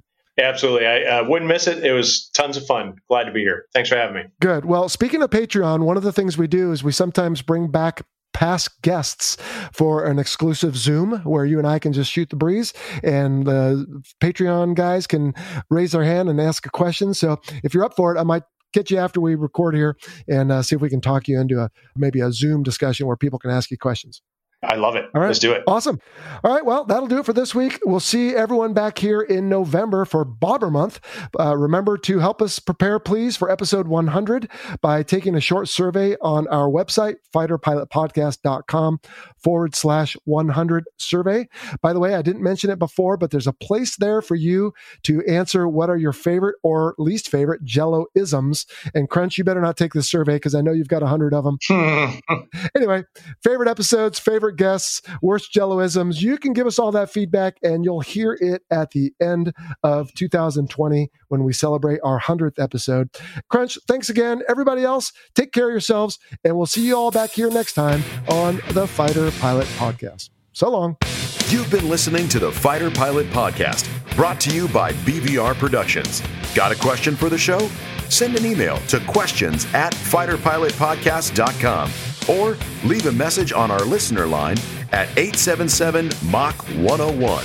That's 877 622 4101. Be sure to check out our website at fighterpilotpodcast.com. You can also find us on Facebook, Instagram, Twitter, and YouTube. For exclusive Fighter Pilot Podcast content, check out our Patreon page. Please like, follow, and subscribe to the show.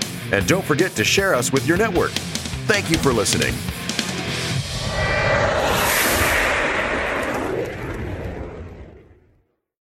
Thanks to our title sponsor, National University. National University is committed to supporting veterans, active duty personnel, and military families through flexible online courses and master's and doctoral programs in high demand fields, providing excellent career advancement opportunity. National University is a yellow ribbon school that proudly accepts the post 9 11 GI Bill and goes the extra mile by offering additional assistance to cover expenses that may not be covered by the GI Bill. To learn more, visit nu.edu forward slash veteran.